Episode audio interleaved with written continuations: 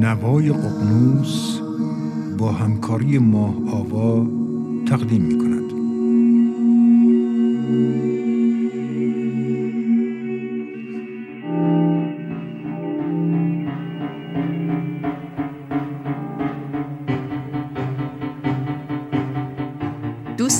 همراهان همیشگی نوای قغنوس سلام. من فرناز شهید سالس هستم و بناس در دقایق پیش رو طبق روال گذشته به یکی دیگه از کتابهای گروه انتشاراتی قغنوس بپردازیم. در این اپیزود با افتخار به نویسنده چیره دست کانادایی خانم مارگارت اتوود و اثر بیمانندش سرگذشته ندیمه خواهیم پرداخت.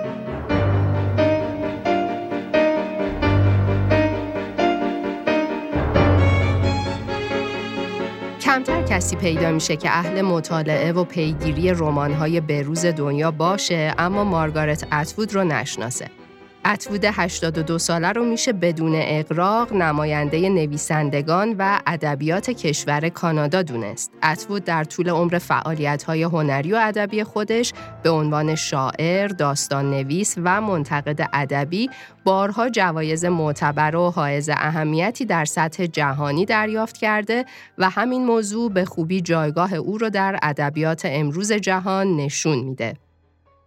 اتوود تنها نویسنده که تا امروز پنج بار نامزد دریافت جایزه منبوکر، دو بار برنده جایزه گاورنر جنرال کانادا و نامش در فهرست مشاهیر کانادا ثبت شده. مارگارت دختر یک پدر شناس و یک مادر متخصص تغذیه است. از شش سالگی شعر گفتن رو شروع کرده و تمام دوران تحصیلش رو وقف پرداختن به علاقه و استعداد خودش یعنی نویسندگی و شعر کرده. همین امر به خوبی نشون میده خانواده آرام و حمایتگر اتوود چه نقش مهمی در توفیق دخترشون داشتن. اما چی باعث میشه که اتوود در میان تمام القاب و منصبهای هنری که داره بیشتر از همه به عنوان نویسندهی فمینیست و فعال حقوق زنان معرفی بشه و فعالیت زنی مثل مارگارت اتوود که مهمترین و قویترین سلاحش قلم اونه چطور می‌تونه در احقاق حقوق زنان موثر باشه؟ این سوال برای زن ایرانی و شاید در حالت کلیتر برای زنان شرقی و خصوصا خاور میانه پیش میاد که آیا نویسندگی اون هم در زمینه رمان و داستان کوتاه اصلا قدرت مبارزه با جامعه مرد سالار و سنت زده شرق رو داره یا نه؟ شاید بررسی رمان پر افتخار و مطرح سرگذشت ندیمه راه مناسبی برای رسیدن به پاسخ این پرسش باشه.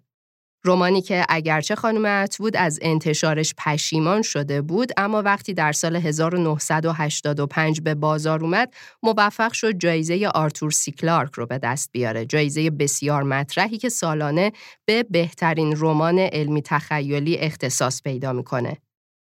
سرگذشت ندیمه بدون شک یکی از بهترین و شاخصترین رمان‌هایی که تونسته صدای زنان زیادی رو به گوش دنیا برسونه. زنانی که در قرن 21 و در بهبهه پرشتاب عبور جوامع امروز از مدرنیته کماکان درگیر گرفتن حقوق اولیه خودشون به عنوان یک انسان از نظام‌های تئوکراتیک هستند. نظام هایی که تمامیت خواه ترین شکل حکومت ها بر جسم و روح و شرافت انسانی مردمانشون هستند. سرگذشت ندیمه اولین بار در سال 1382 توسط سهیل سومی مترجم کارکشته و خوشنام به زبان فارسی ترجمه شد و نشر ققنوس اون رو منتشر کرد. رومانی که در خیلی از کشورها از انتشار و ترجمه اون ممانعت به عمل اومد و حتی در آمریکا هم بسیاری از ریویو نویس ها و منتقدین در یادداشتاشون به مخاطبین توصیه می‌کردند که شتاب کنن و تا این کتاب ممنوع نشده اون رو بخونن.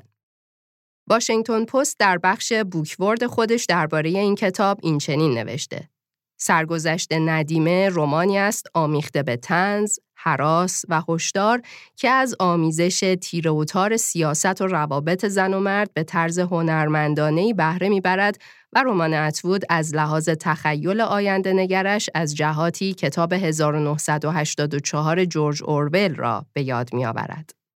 سرگذشت ندیمه همونطور که از عنوان کتاب پیداست روایت ندیمه‌ای به نام آفرد در شهر کمبریج ایالت ماساچوست آمریکاست. اما نه شهر امروزی کمبریج بلکه آینده این شهر بعد از ترور رئیس جمهور و به حکومت رسیدن جمهوری گیلیاد بعد از انقلاب بنیادگراها یک حکومت توتالیتر یا همون تمامیت خواه. به این معنا که حکومت در تمام امور مردمش حضور پررنگ داره. همه دارایی ها و فعالیت ها و امور شخصی و اجتماعی و حتی عقاید و افکار و نظریات آدم ها تحت اختیار حکومت و مردم حق ندارند کاری جز اونچه که حاکمان این نوع حکومت ها به اونها دیکته می‌کنن انجام بدن. در حکومت های توتالیتر مردم به شدت تحت کنترل هستند و همه رفتار و حرکات و گفتار اونها رسد میشه و در جمهوری گیلیات هم اوضاع به همین شکله. در این نوع حکومت تازه تأسیس که قانون اساسی پیشین آمریکا در اون از درجه اعتبار ساقط شده، زندگی فردی و شخصی مردم هم به دست حاکمیت افتاده و اصلی ترین قربانیان این حکومت زنان هستند. آفرد با روایت سرنوشت خودش به عنوان یک ندیمه به خوبی دیستوپیا یا پاد آرمان شهر آمریکایی رو به خواننده نشون میده. آفرد که پیش از این یک زندگی ساده و عاشقانه با همسرش لوک و دختر خردسالش داشته حالا در جمهوری گیلیاد تبدیل به یک ندیمه شده و ندیمه ها کارگران جنسی هستند که وظیفه دارند برای فرمانده بچه بیارن. به گفته کتاب گویا زنانی مثل آفرد از یک انسان دارای فهم و شعور و سواد و نظر و عقیده با آرزوهای برحق تبدیل به رحمهای دوپایی شدن که تنها و تنها وظیفه فرزندآوری و مرتفع کردن نیاز جنسی فرمانده رو به عهده دارند.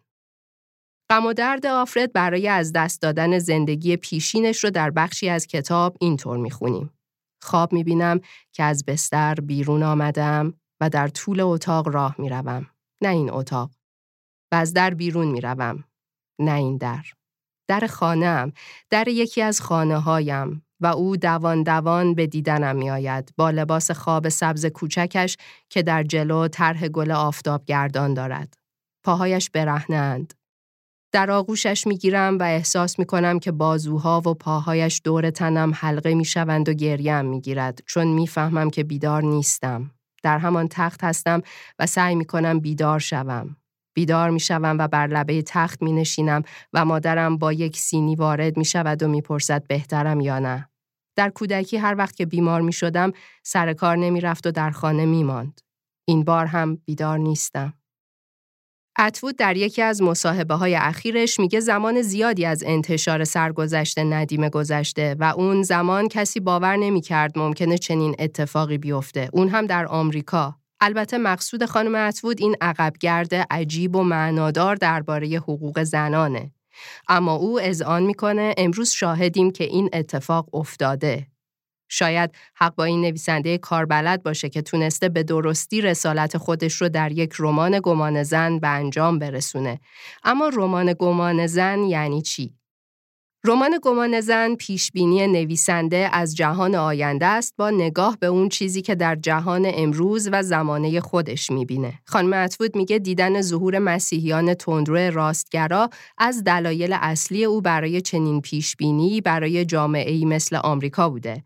آینده ای که قرار نیست مدینه فاضله باشه بلکه یک پاد آرمان شهره و همه چیز به طور وحشتناکی به قبل برگشته. به زمانی که حتی سواد خواندن و نوشتن و آگاهی های اولیه درباره زندگی وجود نداشت.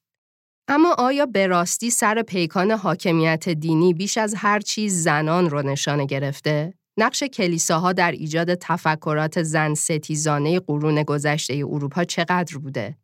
در جوامع یهودیان ارتودکس چطور؟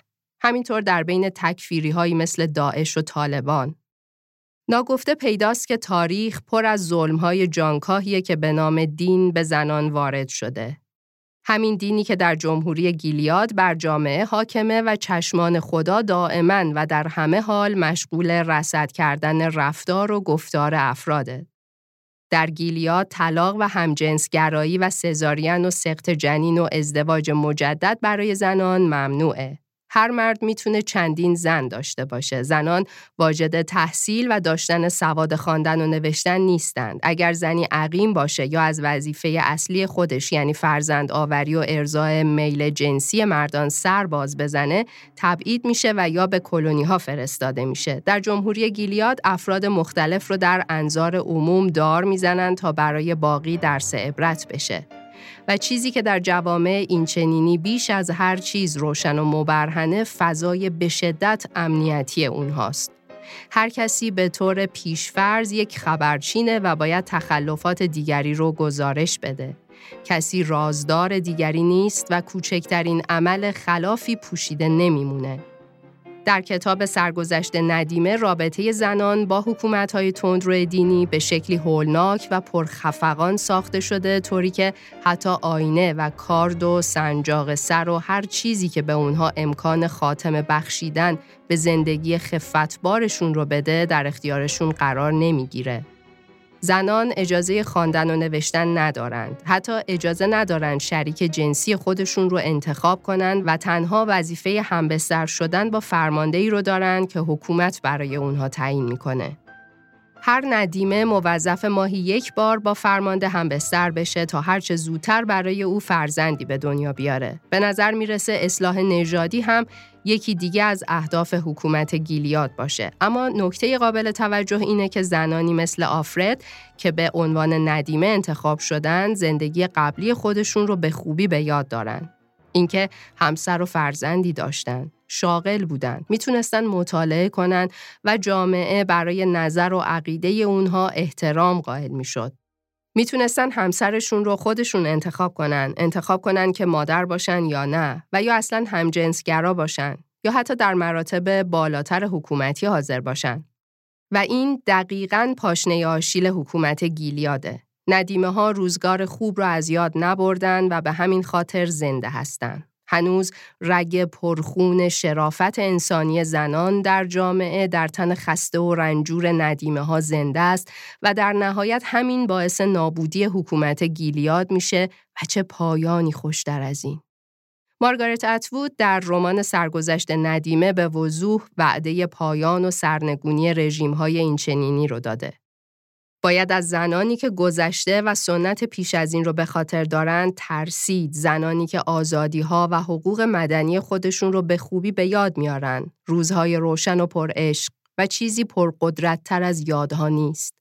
سنت هایی که در یادها زنده میمونن و اگر جریان زنده سنت از جامعه ای گرفته بشه درست شبیه کشتن و زدن رگ حیات و پویایی اون جامعه است. اما در فضای سیاه گیلیاد حتی فکر کردن به یک بوسه مستلزم فکر کردن به شلیک گلوله و افتادن نور نورافکن هاست.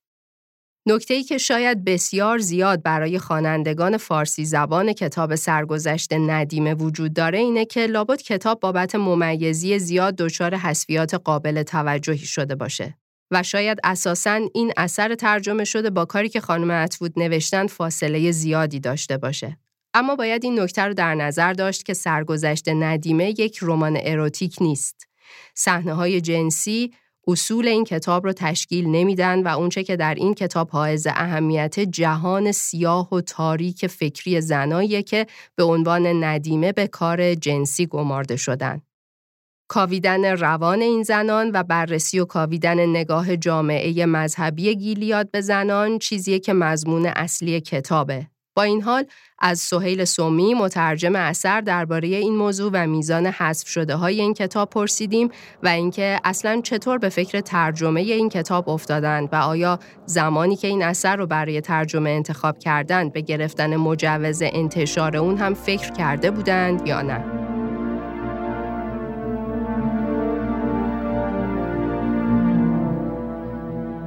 امیدوارم حالتون خوب باشه و همینطور مخاطبان برنامهتون.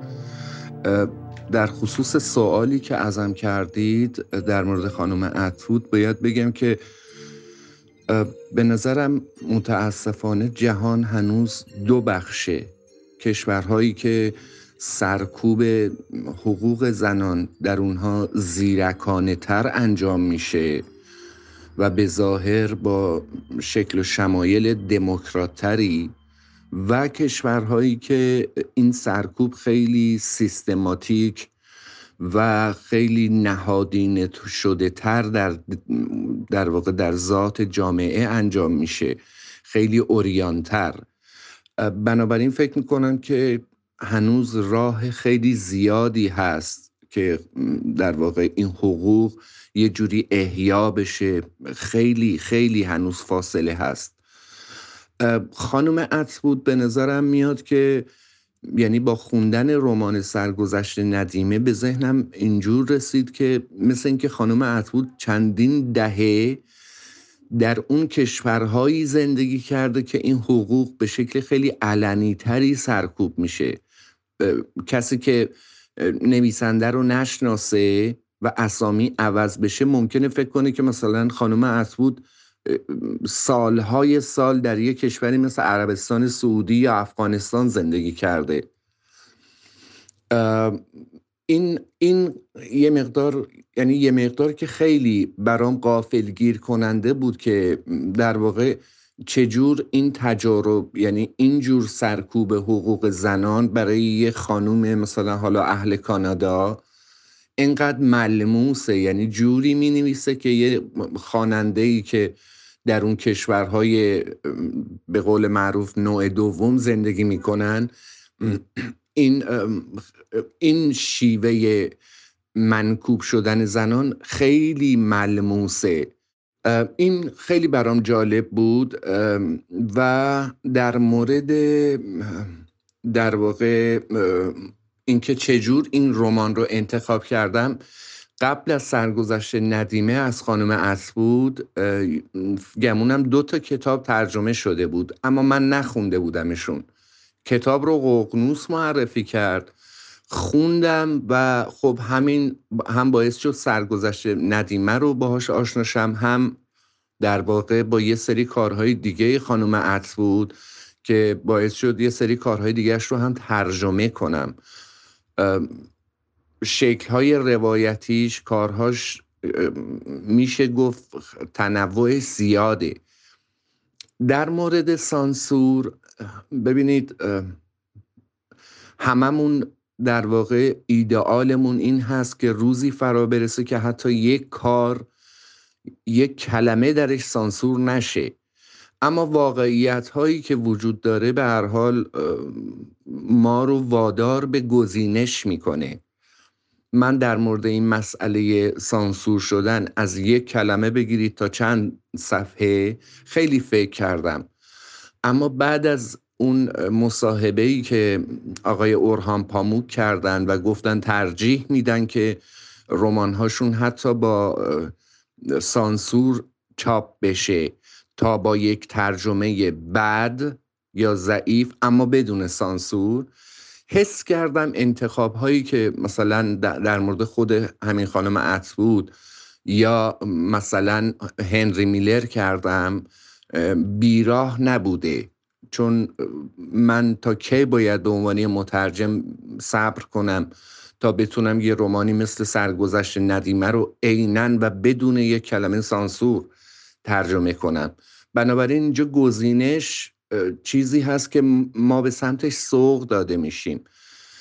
صحنه هایی هم که از در واقع سرگذشت ندیمه حذف یا سانسور شده مربوط به صحنه های سوء استفاده های عینی و مستقیم جنسی از قهرمان رمان هست.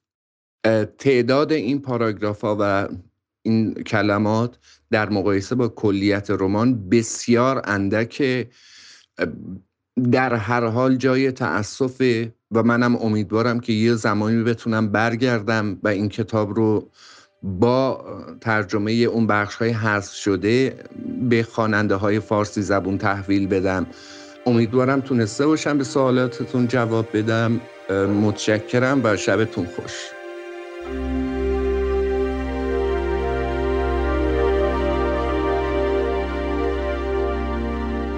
درباره رمان سرگذشت ندیمه و ماهیت اون شاید بهتر از هر چیز این باشه که گیلیاد کتاب رو یک جامعه نامعنوس بدونیم. تعبیر فروید درباره امر نامنوس همون چیزیه که در عین ناشناس بودن اون رو به طور غریبی آشنا در میابیم و گیلیاد برای خواننده ایرانی امروز شاید همون امر غریبه‌ای باشه که در عین حال بسیار آشناست. شاید همین مسئله و مواجهه بسیار از خوانندگان بین المللی با این رمان باشه که قرار دادن اون رو در طبقه بندی ژانری خاص سخت می‌کنه. حتی وقتی جایزه آرتور سیکلارک که معتبرترین جایزه رمان‌های علمی تخیلیه به این کتاب تعلق می‌گیره. خانم اتوود همیشه با اینکه این رمان رو یک اثر علمی تخیلی قلمداد کنن مخالف بوده چرا که چیزی غیر واقعی و خیالی در این کتاب نمی‌بینه. او در این کتاب از موجودات فرازمینی، سفینه ها و یا موجودات جهش یافته عجیب و غریب و ناشناخته حرف نمی‌زنه بلکه هر آنچه در رمان سرگذشت ندیمه می‌خونید در گوشه ای از جهان امروز و در واقعیت قابل دیدنه. انتخاب آفرد به عنوان راوی ماوقع و به نوعی تاریخ شکلگیری گیلیاد و شرایط سیاسی و اجتماعی اون انتخابی هوشمندانه بوده چرا که این زن با بیان بخشهای ناپیدا و نمود ناپذیر روزگار خودش خانش جدیدی از وضع جامعه آمریکایی رو در اون پادارمان شهر هولناک بیان می‌کنه و چیزی که همیشه مقفول بوده صدای زنان در تاریخه. روایت تاریخ همیشه از زبان مردان بوده. مردان مورخ و سیاه و عکاس و مستندسازی که تاریخ رو مردانه روایت کردن و از انعکاس وجوه نمود نیافته‌ای که تنها زنان قادر به کشف و دیدن و روایت اونها هستند پرهیز شده. قرون گذشته و حکومت کلیساها و یا مسیحیت سهیونیسم در آمریکای قرن هفدهم روایت از تحقیر و به حاشیه راندن زنان در جامعه داره. تندروی های اسلامی و خشونت به زنان در این گونه جوامع که زن را از یک انسان به یک دستگاه تولید مثل تنزل میده و یا حکومت های شبیه کره شمالی که خفقان و اختناق عجیب در این قسم جوامع که بیشتر از هر کسی زنان رو قربانی خودش می‌کنه. در گیلیاد اتوود زنان حتی صاحب اسم خودشون نیستن و به محض مردن و یا برکنار شدن و یا دستگیری نام اونها به فرد جانشین داده میشه. آدمهایی بینام و گم شده در هزار توی تاریخ.